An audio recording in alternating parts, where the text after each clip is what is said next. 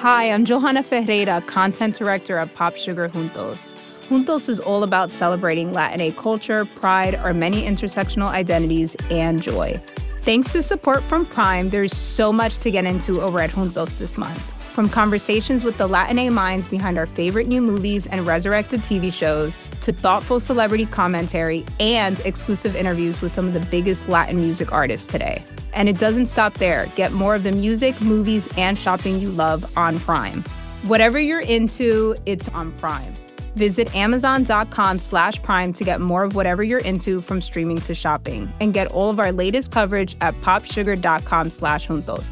Con amor, Johanna. This episode is brought to you by State Farm. If you're a small business owner, you know that it isn't just your business, it's your life. And whatever your business might be, you want someone who understands. That's why you might want to check out State Farm Small Business Insurance. Why? Because State Farm agents are small business owners too, living and working in your community. That means they know what it takes to help you personalize your policies for your small business needs. Like a good neighbor, State Farm is there. Talk to your local agent today.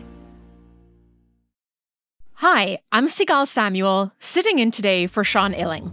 SBF is like the Jordan Belfort of the crypto. SBF. SBF, SBF. So, yeah, he is facing some very serious charges. In the early morning hours of November 11th, it all came to an end.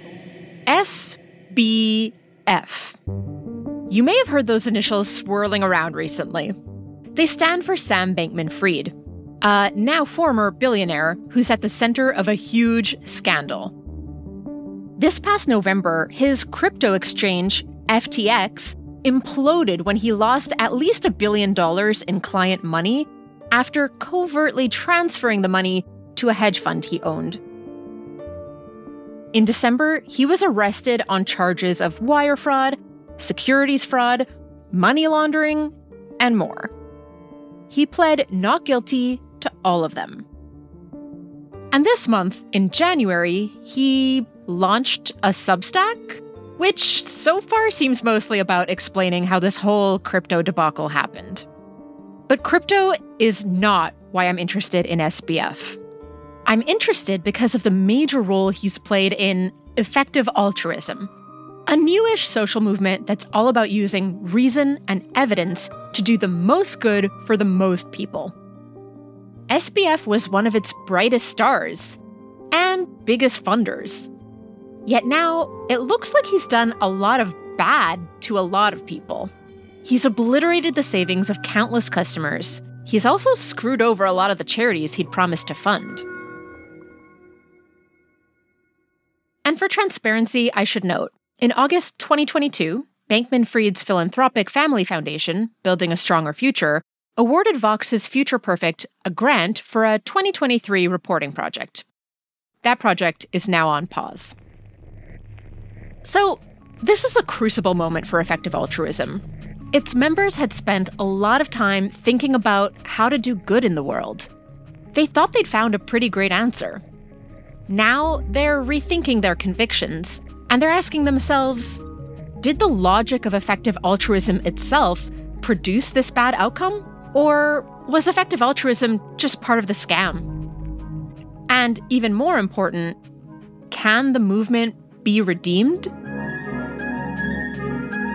I'm Sigal Samuel, and this is The Gray Area.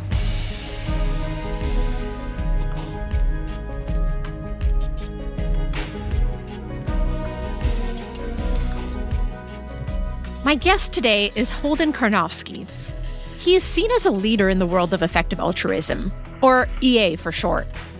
And his personal story kind of parallels the story of EA writ large. To give you a preview, it goes something like this The movement's evolved from one that's about helping people in the here and now, mainly poor people in poor countries with problems like malaria and intestinal parasites to a movement that's pretty interested in the long term future of humanity.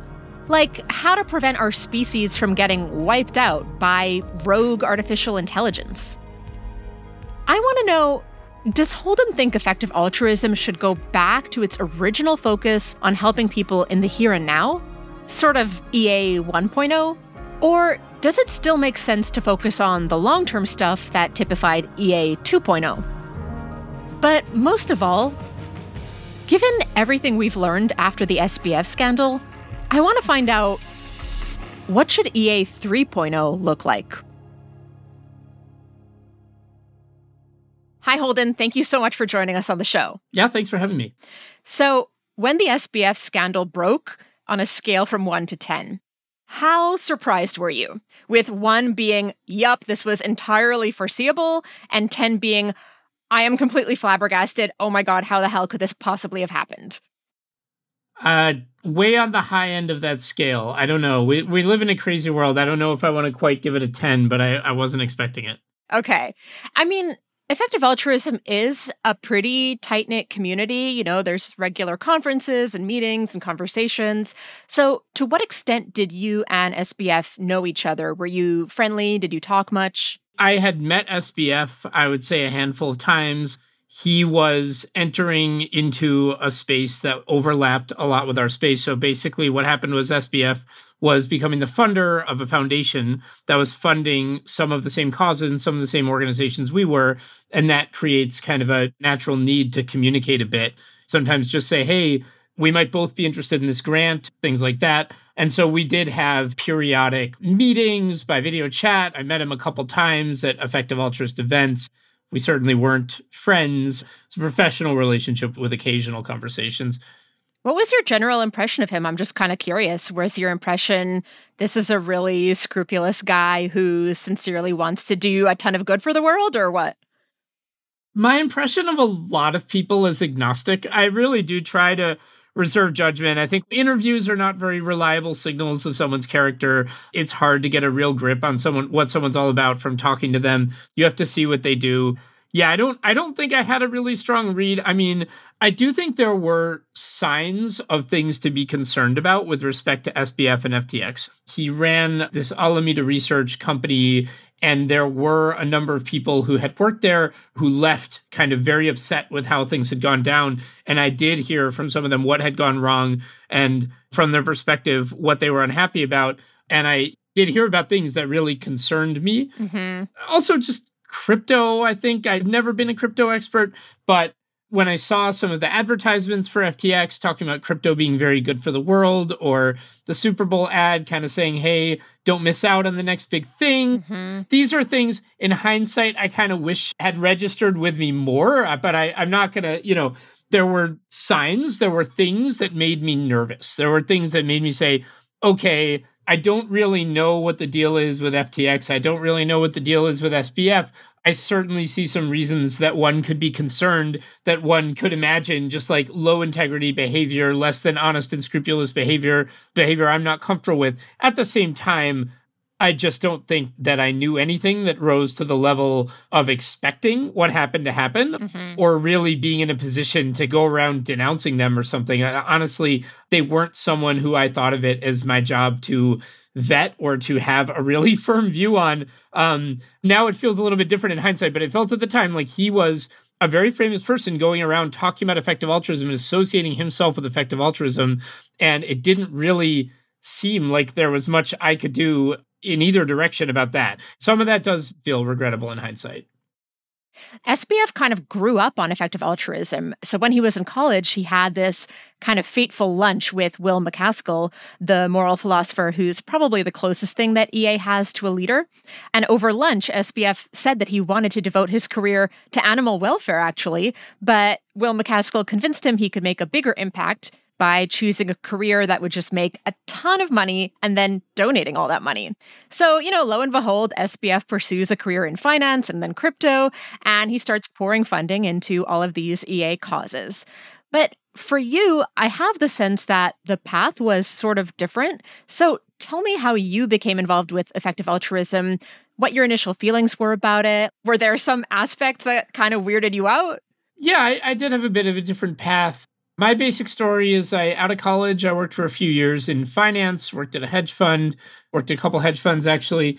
And well, I wanted to give to charity, and a bunch of my friends did as well. And we were having conversations and just talking about how we could sort of, in some sense, get the best deal on giving to charity, help the most people for the least money. This is a huge question. This is a lot of work. We're really interested in it. We're much more interested in this than we are in the bond market. And we don't think we can do justice to this question part time. So we quit our finance jobs. We raised money from our former coworkers and we started GiveWell in 2007. And no one was using the term effective altruism for years after that. So GiveWell was just trying to solve a practical problem.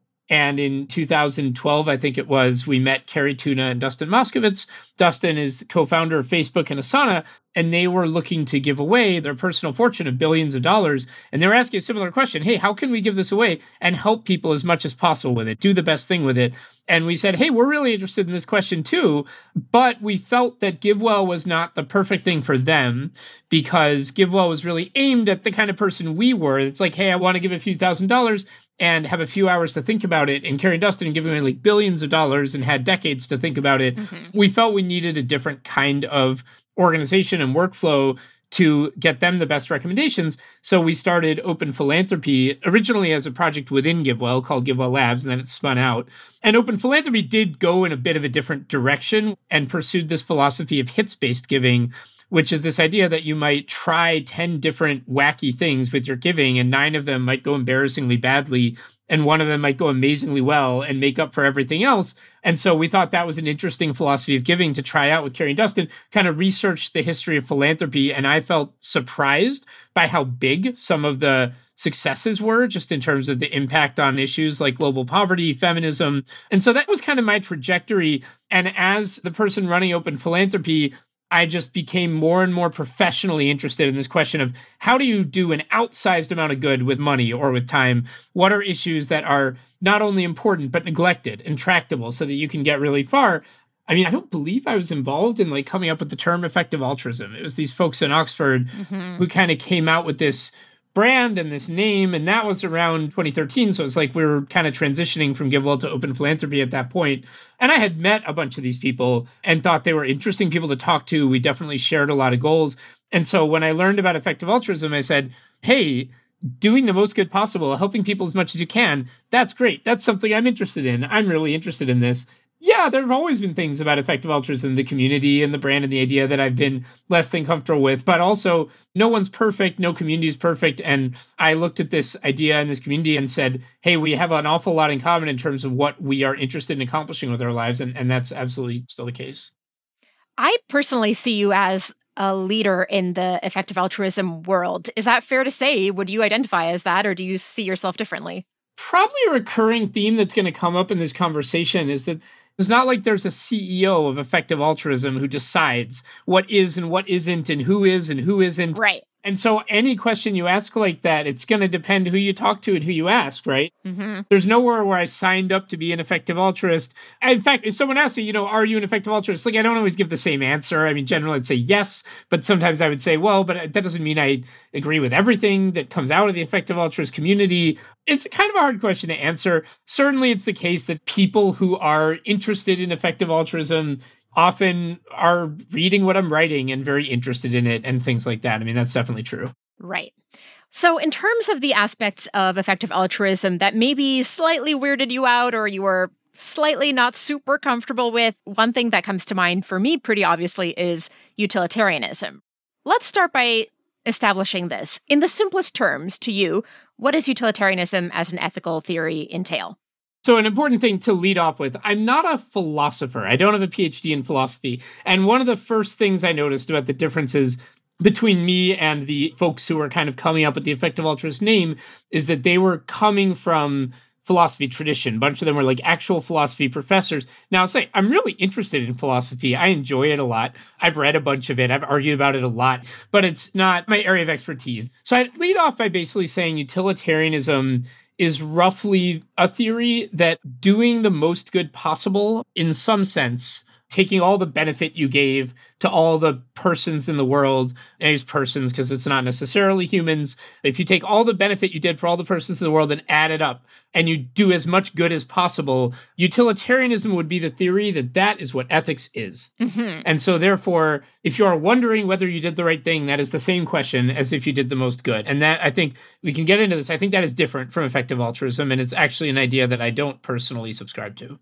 Okay, great. So let's get into that in a second. But I just want to say, you know, like this general idea of try to produce the greatest good for the greatest number, like try to maximize the overall good.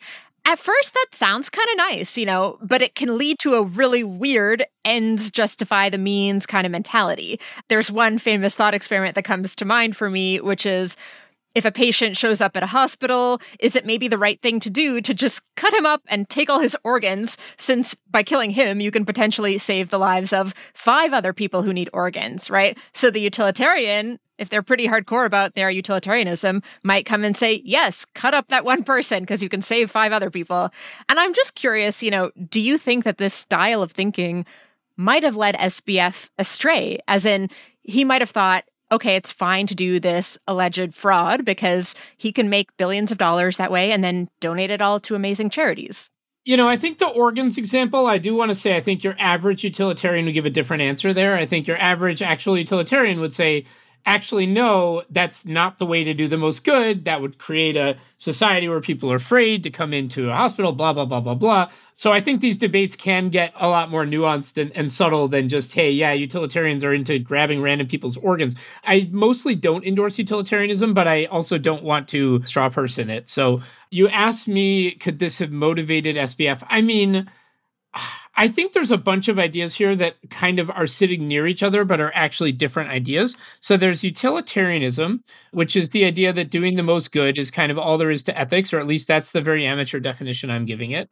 Then there's the ends justify the means, which can mean a few different things, but it might mean that you just kind of believe that you can do arbitrarily defective, deceptive, coercive, nasty things as long as you kind of worked out the numbers and they lead to a lot of good. And then I think effective altruism is neither of those. It's a third thing, which we can get to.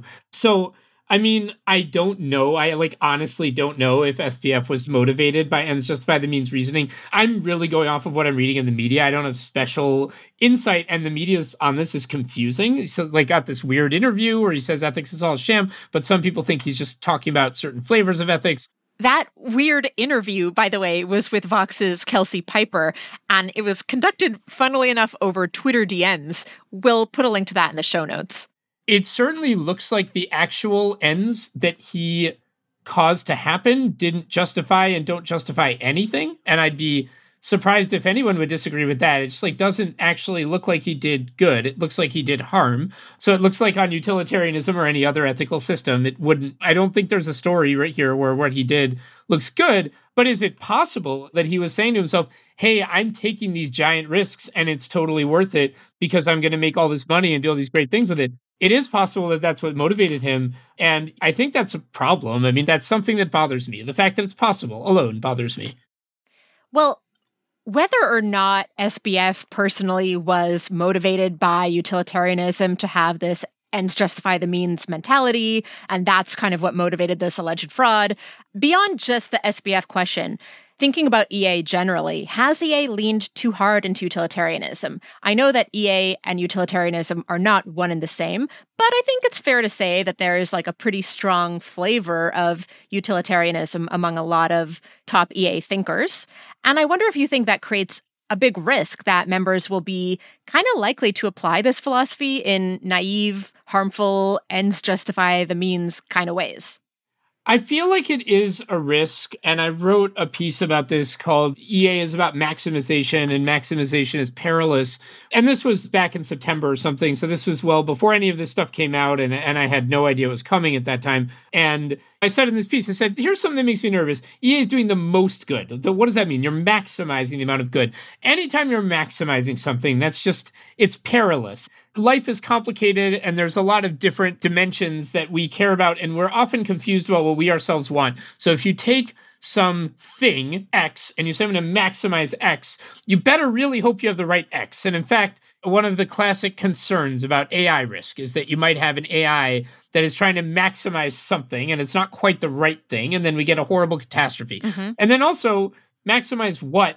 And I think we're all extremely confused about that. Even the effective altruists who are lifetime philosophy professors, I don't think there's a good coherent answer to what we are supposed to be maximizing. So I've talked about doing the most good, talked about doing the most good for our dollar. I think these are compelling, interesting ideas. They're vague ideas. They haven't been totally worked out. If you ask GiveWell, hey, what is it exactly that you maximized with my dollar? Was it lives saved? Was it people helped? They'll say kind of, well, it's complicated. We have this metric called the disability adjusted life year. We sort of use that, but we also apply some common sense. It's just kind of hard. So I think that is a dicey situation. And I just feel like you're always skating a little close to the edge.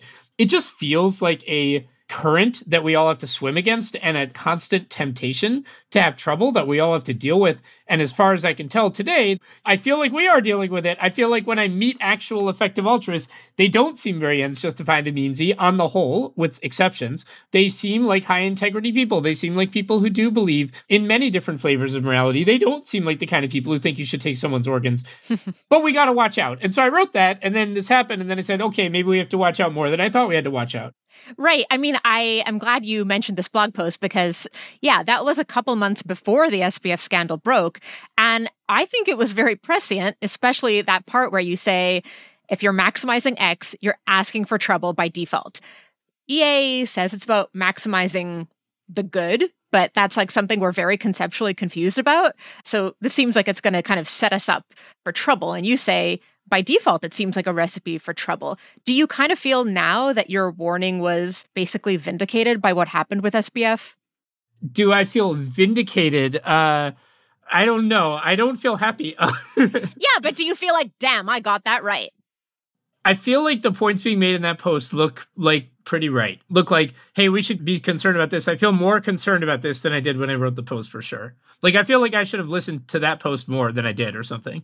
Like you should have listened to your own inner voice? Maybe. I mean, it's hard. There's a lot going on at any given time. And this is something that I've worried about for years. Knowing what I know now, I would have worried about it more. But all the worrying I do has costs because there's many things to worry about. And then there's many things to, to not worry about and to move forward with and do to try and help a lot of people.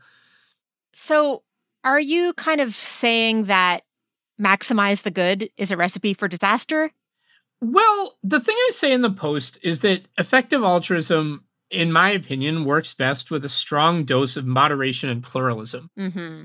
I don't know. Maybe this would be a good time for me to talk about what I see as the difference between utilitarianism and effective altruism. Mm-hmm. They both have this idea of doing as much good as you can, utilitarianism is a theory. It's a philosophical theory, and it says doing the most good, that's the same thing as ethics. Ethics equals doing the most good. So if you did the most good, you were a good person. And if you didn't, you weren't. Or something like that. I think that it's something of that flavor. And that's an intellectual view. You can have that view without doing anything. You could be a utilitarian and never give to charity and say, well, I should give to charity, but I just didn't. I'm a utilitarian because I think I should. And so that's utilitarianism. And effective altruism is kind of the flip of what I just said, where it says, hey, doing the most good, that's, I don't know, for lack of a better word, cool. we should do it. You know, we're going to take actions to help others as effectively as we can there's no claim that this is ethics. There's no claim that this is all there is to ethics.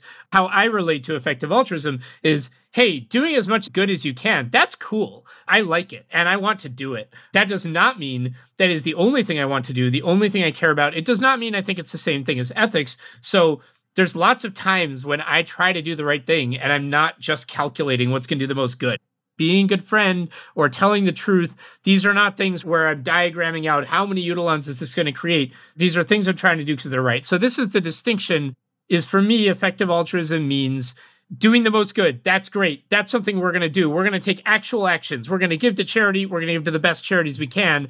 And there's this whole tangle of abstract philosophical considerations that you do not have to sign on to to do that. Now, this is confusing and it's not exactly shocking if a bunch of utilitarians are very interested in effective altruism and a bunch of effective altruists are very interested in utilitarianism. So you're going to get these two things. They're going to be hanging out in the same place mm-hmm. and you are going to face this danger. I'm not terribly surprised that some people look at it and say, hey, that is all I want to do with my life. I think that's a mistake. I think balance is important, but there are people who think that way, and those people are going to be drawn into the effective altruist community, and I get where that's coming from. The picture that I hear you painting, it kind of sounds like the way you're laying it out. EA and utilitarianism are not coextensive. They're not the same thing. There's maybe a bit of a Venn diagram thing going on here where EA and utilitarianism have a fair bit of overlap, but they're somewhat different. Right. I want to put before you a slightly different possible way to read the EA movement.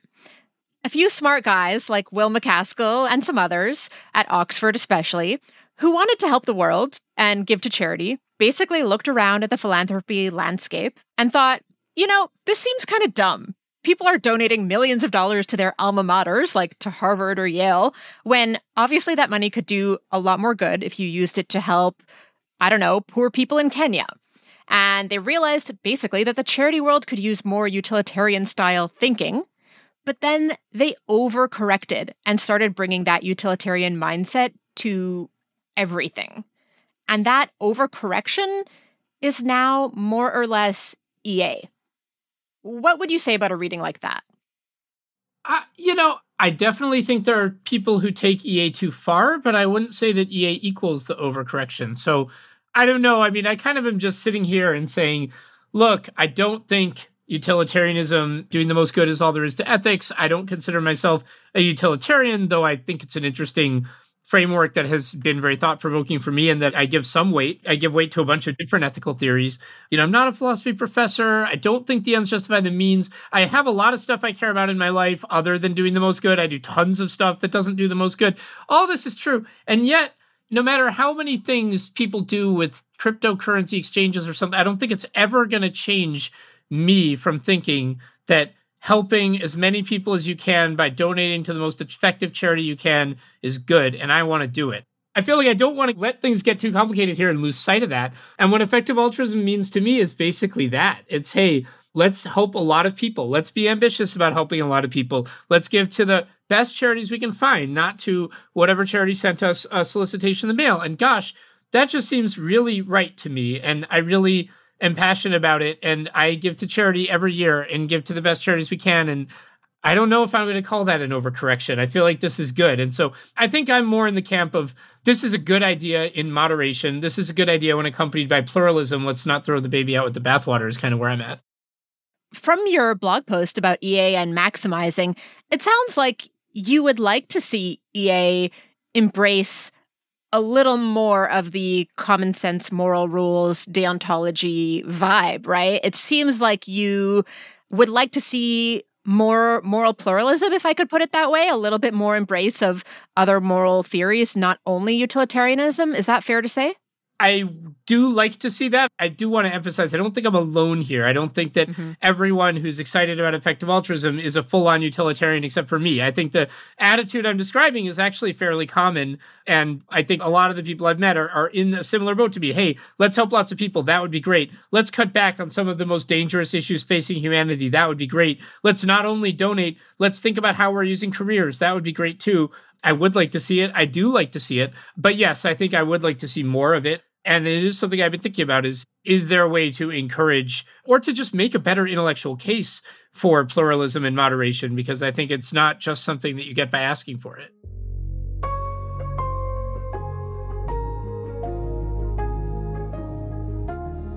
Is it more important to help struggling people right now or to protect the long-term future of the human species? For a big philanthropic organization like the one Holden runs, this is more than just a theoretical question. I'll ask him where he comes down on this issue of long termism after a quick break.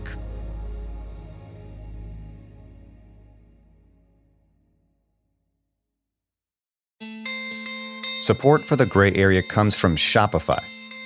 Imagine an action movie where the hero has to sell 1,000 Barbra Streisand t shirts in 72 hours to save a major American city. Save the city from what exactly? That's for audiences to decide. But how would they do it? They'd use Shopify. Shopify is the global commerce platform flexible enough to help your business sell at every stage of growth. Whether you're the main character in a tentpole action movie or the real life CEO of a multinational company, No matter what you're making, Shopify can help you sell it.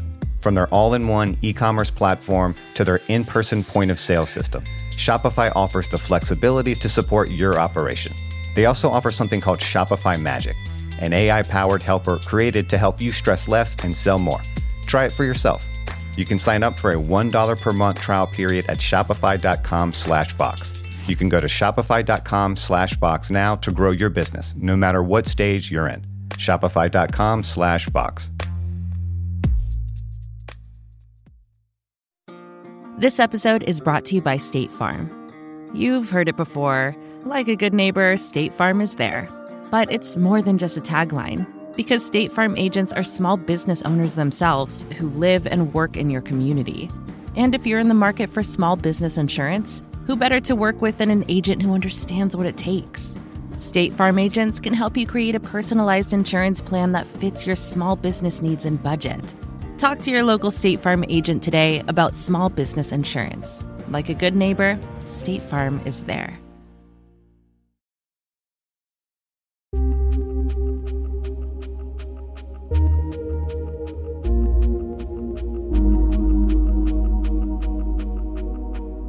So, when you started out in your career, you were a lot more focused on very present day problems like global poverty, global health, you know, the classic EA concerns.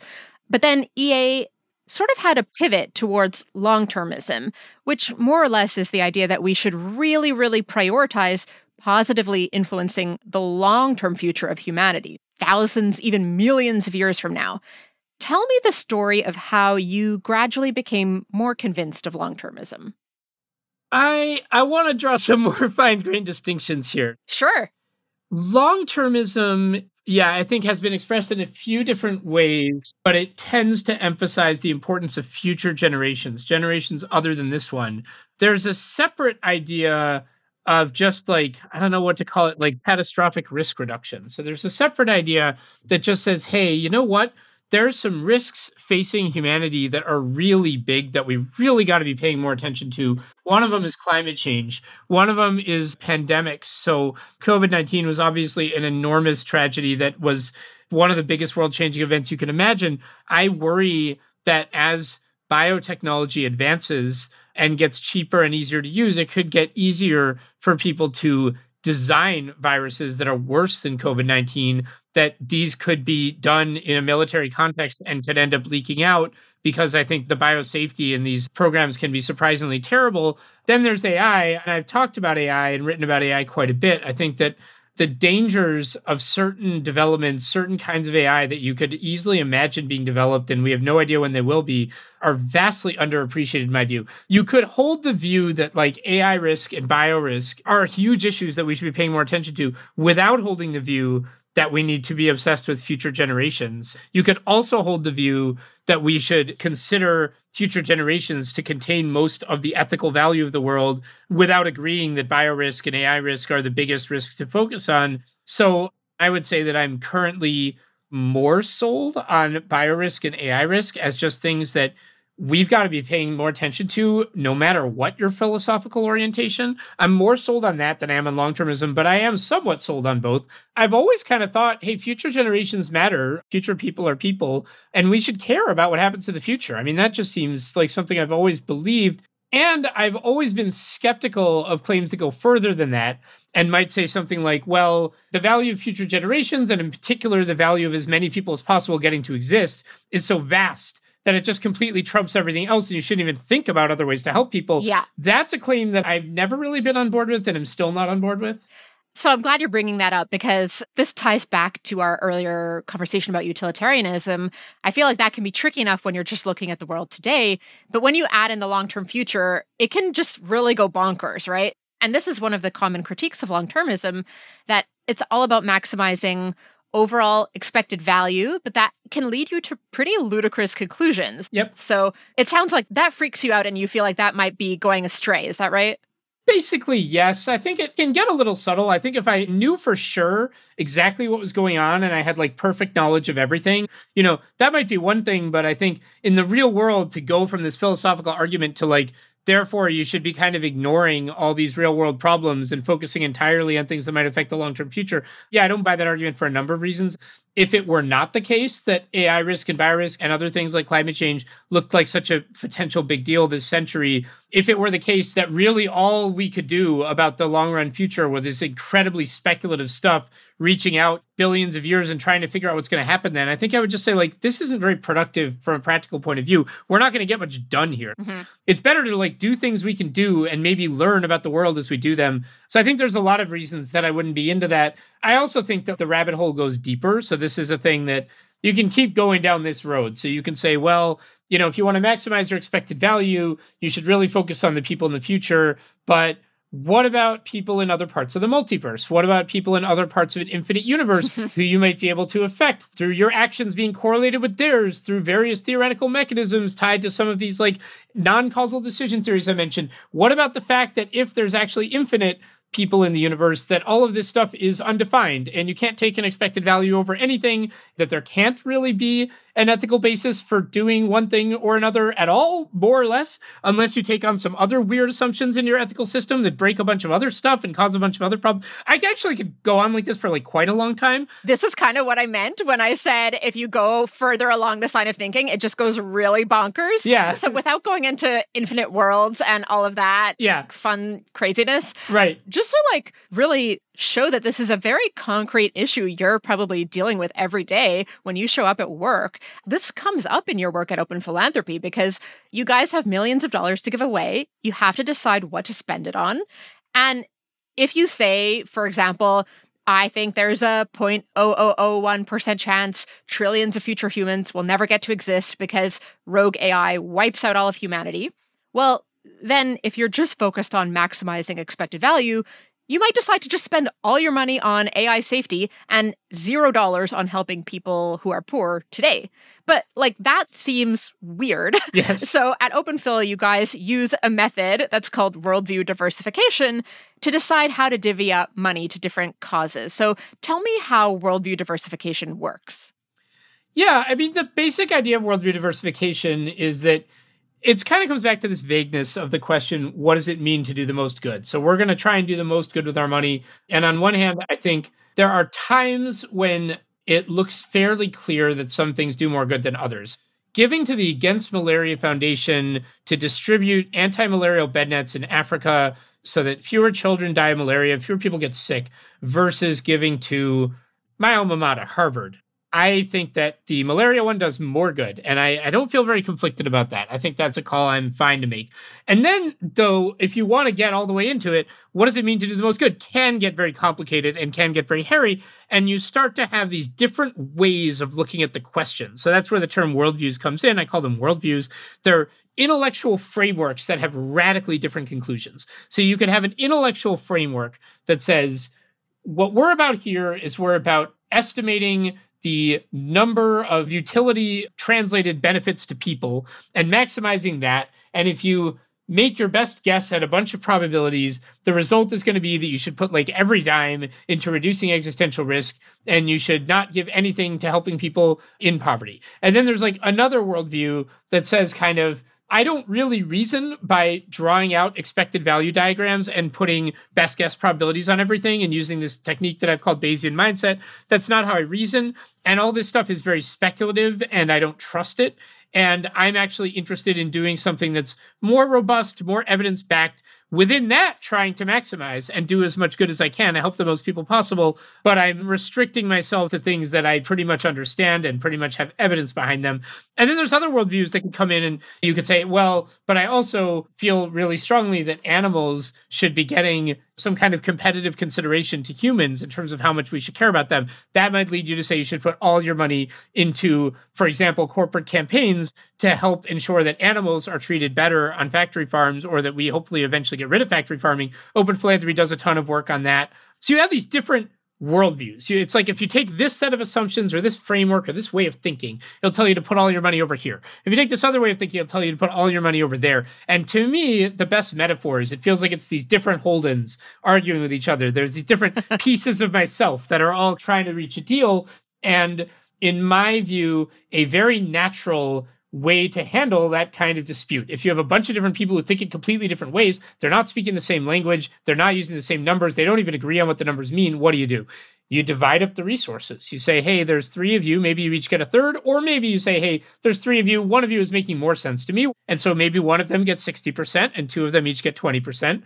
But you divide it up. Mm-hmm. And then you have these different worldviews that have their own budgets. And so it's like you could have the philosophy driven Bayesian mindset bucket, and you could have the practical, evidence driven, human focused bucket. And they're each maximizing how to do the good the way that they do it, the best way that they can. They could even conceptually make trades with each other or something like that. That's worldview diversification is just the choice to say, hey, we're not going to be stuck with one worldview and put all the money into one kind of thing. We're going to take these different worldviews that tempt us and divide us and divide up the money between them. I should also say, I think this is kind of a naive, obvious thing to do when you have different parts of yourself arguing with each other. Mm-hmm. Then there's a bunch of arguments that's actually wrong, and you actually should just put all the money into one thing and maximize expected value. And then there's a bunch of arguments against that, and that goes down a very deep rabbit hole. But my view is actually that the first intuitive thing is about as good as anyone's come up with. Personally, I'm very glad that open philanthropy does worldview diversification. It just seems wise to kind of hedge your bets intellectually that way and to not become so single minded about just maximizing one thing, whether that's animal welfare or future people coming to be alive in millions of years or whatever. And this has me just thinking about how in EA circles, there's this fear that's commonly talked about the idea that we'll inadvertently design AI that is a single minded optimizing machine Mhm. and doing whatever it takes to achieve a goal, but in a way that's not necessarily aligned with values that we approve of. Yep. And so the like paradigmatic funny example here is we design an AI and we say, your one function is to make as many paper clips as possible. We want to maximize the number of paper clips. And we think like, okay, cool, that's a fine goal. AI will do a fine job of that. But then the AI doesn't have our human values. It's just an AI programmed to do one thing. And so it goes and does crazy stuff to get as many paper clips as possible. And that could mean colonizing the world and the whole universe to gather as much matter as possible and turn all matter, including people, into paper clips, right? Like it could really go crazy. So that's just a bit of a tongue in cheek example. But I think this core fear that you hear a lot in EA about a way that AI could go really wrong if it's a single minded optimizing machine. Do you think that some effective altruists have basically become the thing that they're scared AI will be single minded optimizing machines?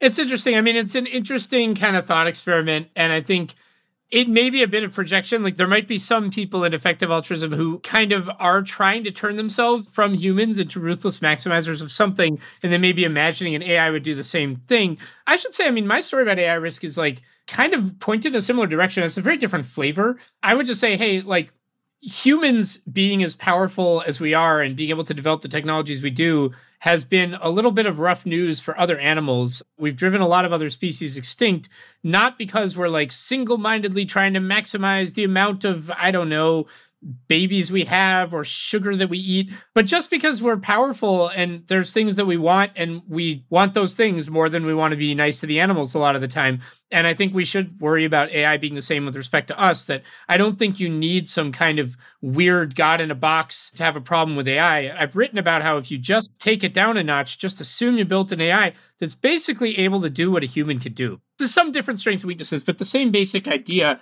could do what a human could do, then just like it's a little bit different. It just wants different things, has different values. It doesn't have the same ethical rules that we have. If you imagine that, that's plenty scary because if you just had something like that that could make copies of itself, that alone, you could get disaster from that. You do not need this weird alien psychology that's maximizing paperclips. You just need to think of it as once there's what you could call a second advanced species on Earth, Mm-hmm. another set of minds that is able to build its own technology like humans are, but is different from humans, wants different things from humans, we could actually be in a lot of trouble there. And, and you don't need these exotic psychologies to get the problem. I'm glad you used the word projection in terms of the question of whether EAs have maybe projected onto AI uh, a little bit of what they themselves might be doing. I think there might be a little grain of truth there. I think in some cases, and I think not in other cases, Mhm. but I think in some cases, yeah, it could be happening.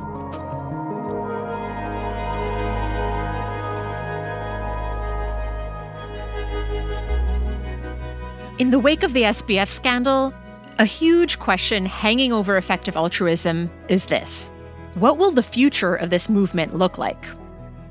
And that's exactly what I'll ask Holden after one last quick break.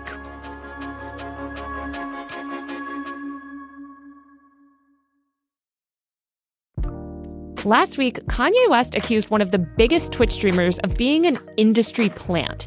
It's an idea that comes up so often on platforms like TikTok and elsewhere. You see people who have blown up seemingly overnight, and the question is, who's behind them, right? That's what everyone wants to know. Tipping the scales and pulling the lever to make them seemingly the next it thing on the internet. This week on Power User, is it even possible to create an industry plant on the internet? And if so, how?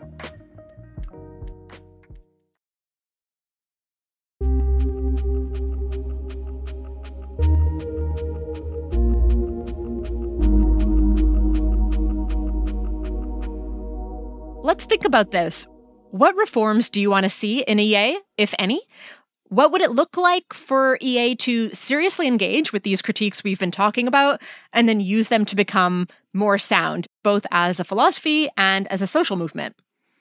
So it can be a little hard to talk about reforms again because it's not like a top down thing. Right. There aren't existing rules or like place where you sign up and become a member. And so it's hard to kind of talk about changing them. But I guess a couple things I've thought. I mean, one is I definitely upgraded my sense of how concerned we should be about the proximity of these ideas, about the idea of, hey, it's cool to do a lot of good. And then the idea of, hey, anything can be justified as long as you are reducing the probability of these like wild events that we talk about. Mm-hmm. These are two separate ideas. I'm into the first one, not into the second one, but it's not shocking that the two, you know, they're standing next to each other and it can be a problem.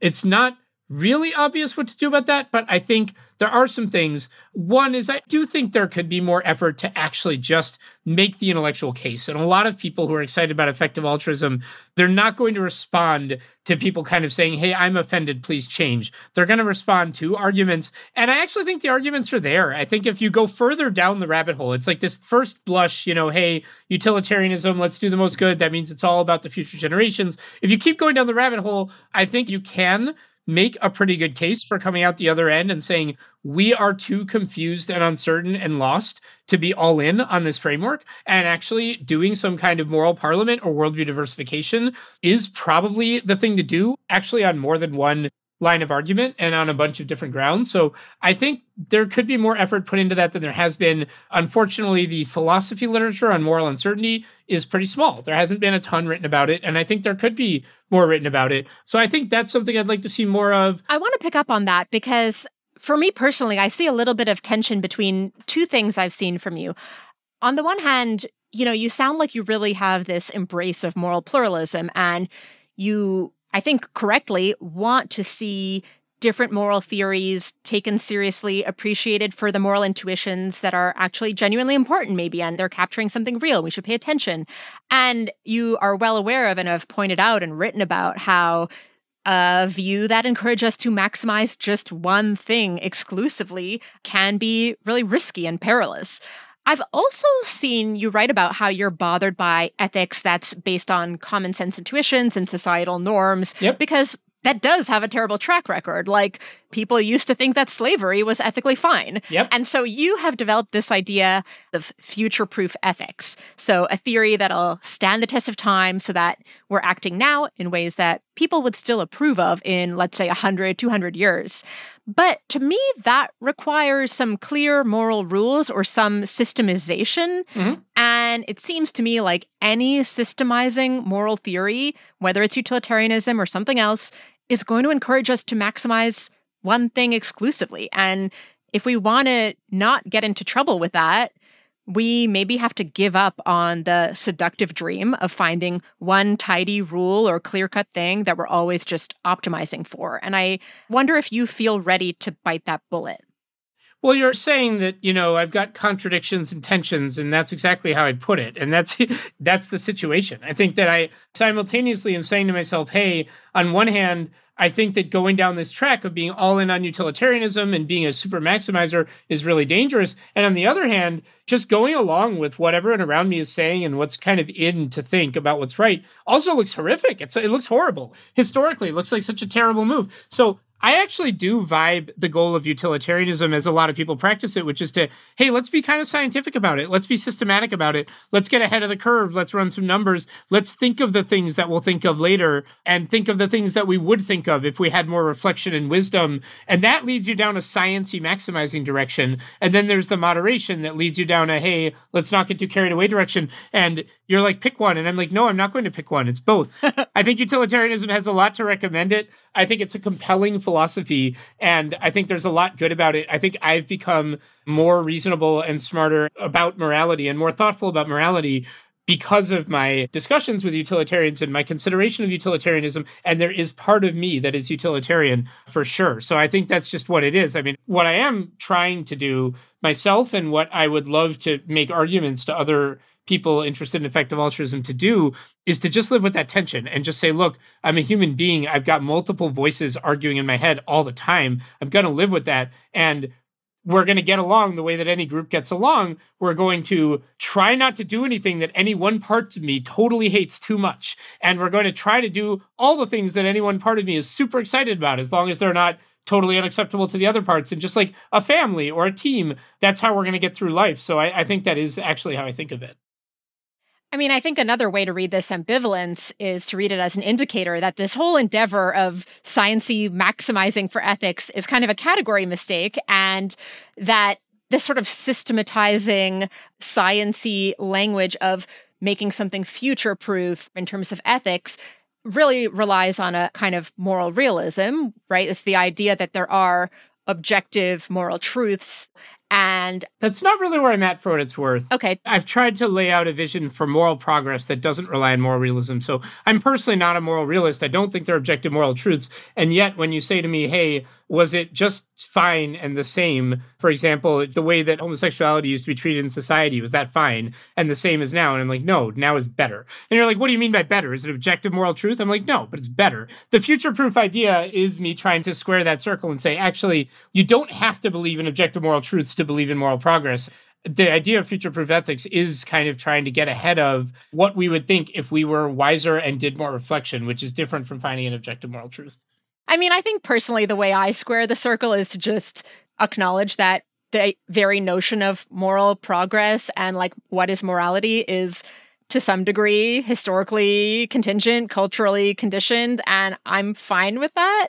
But I know that your mileage may vary.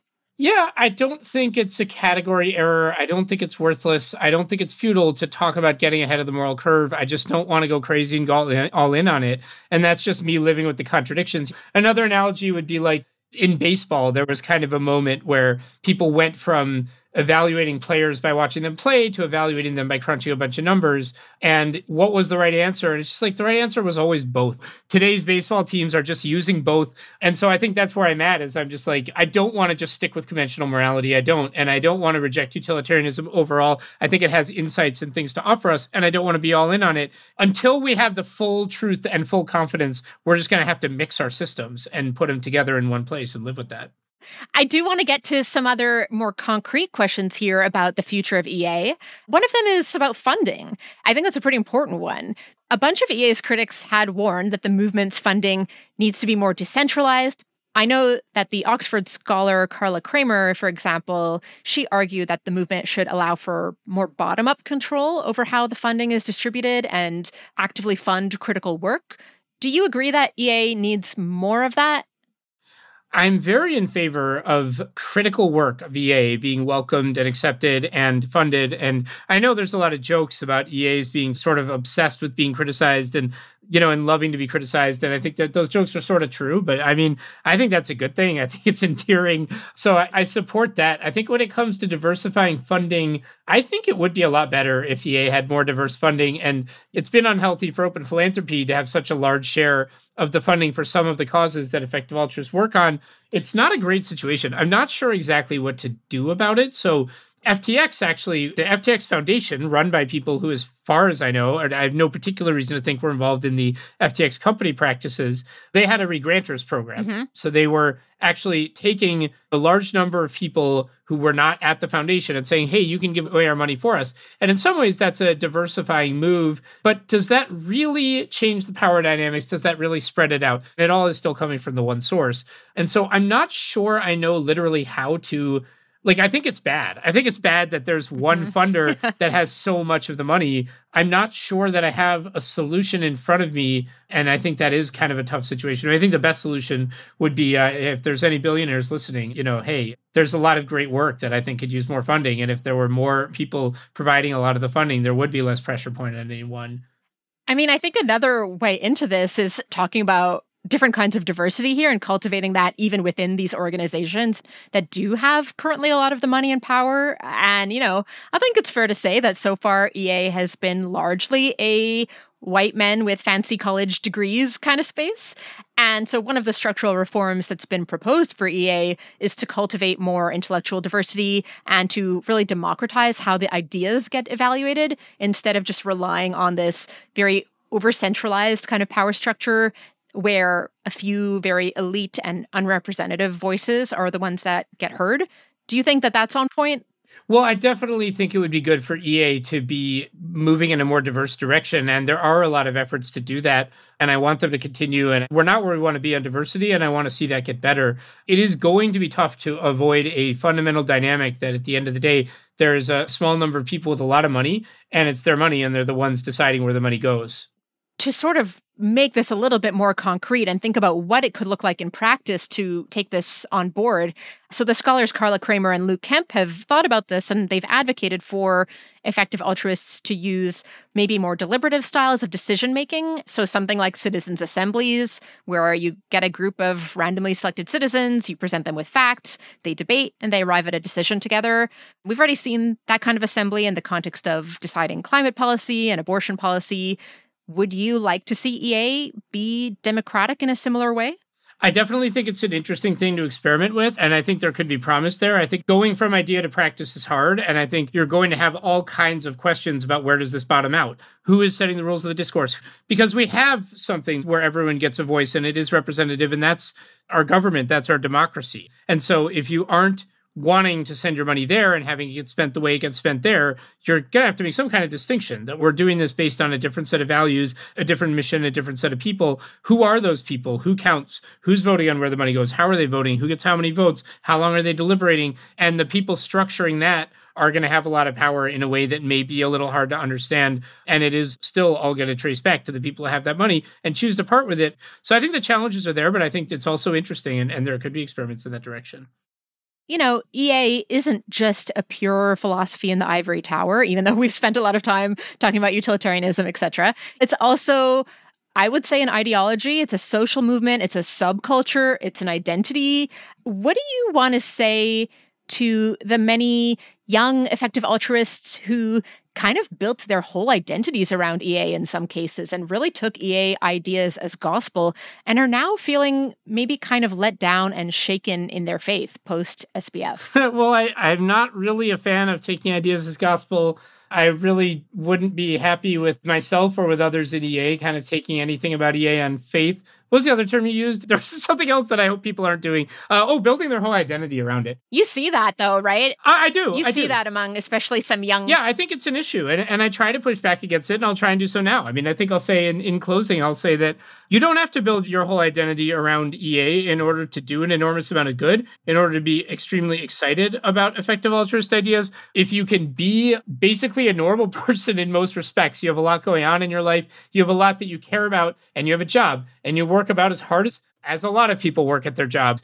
You know, I'm not trying to do a lot of good by working especially hard or by being more self sacrificing than other people. And it's like if you can just clear that first hurdle and be kind of a multidimensional, healthy human being who's just working hard the way a lot of people work hard, you can do a huge amount of good. You can help a huge amount of people. And then that next step, where you build your whole identity around it. You get rid of everything else in your life. You say this is all that matters, and you'll do anything that I don't think is adding very much. It may be adding negative, maybe making things worse mm-hmm. by tempting people toward the sort of behavior that we're worried about. You know, I do have concerns about people working too hard, stretching too hard, making it their whole identity, burning out, going the opposite direction. And I do think you could do an enormous amount of good without doing any of that. And adding all that dicey stuff on, getting you very marginal gains and, and very, in my opinion, very possibly getting you negative results. So you work hard and you do your best in the way that a lot of people do their best. It's a very unjust world out there, and you can do a lot of good. You can help a lot of people. And I think that is an idea that is core to effective altruism. It is really important. And that I think ultimately, I hope to see that idea gain in standing, not fall in standing as time goes on. My one gripe with that would be I don't know if it's quite fair to say that's the core idea to effective altruism because it's not just, and we've talked about this, but it's not just the simple phrasing of do a lot of good, that's cool. It's do the most good possible. And I suspect that that being built into the foundations might be what drives a lot of particularly young idealistic people to feel like they need to push it push it push it to the max right because push it to the max is built into the dna of the ideology whereas I, what i actually hear you saying is something far more nuanced I like that nuance, and that nuance is something I would hope to see prevail. Well, I would say do the most good possible, I think is a good idea in moderation. that might sound kind of like a contra, but it's similar to, you know, running. A faster time is better, but you can do that in moderation. You can care about other things at the same time. I do think there is a ton of value to coming at doing good with a mindset of finding the way to do the most good I can with the resources I have, I think that brings a ton of value compared to just trying to do some good. But then doing that in moderation, I think does get you most of the gains and is ultimately where I think the most healthy place to be is. And probably in my guess, probably the way to do the most good in the end, too. Thank you, Holden. I really appreciate you being in this conversation with me. It's really great to get to talk about these ideas with you. Cool. Yeah, likewise. It was a great conversation. Thanks for having me on.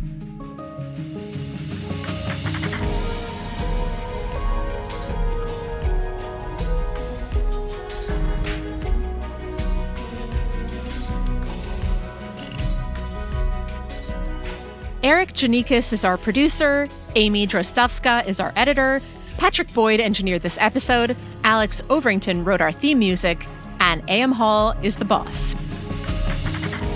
Let us know what you think. Drop us a line at thegrayarea at vox.com. And if you appreciated this episode, please share it with your friends. Send it to all the people in your life who are trying to find the best way to do good in the world. You got people in your life like that, right? I'm Sigal Samuel. I write about artificial intelligence and other big scary things on Vox.com. Feel free to check me out there. Sean Illing will be back on Thursday with a new episode of The Gray Area. Listen and subscribe.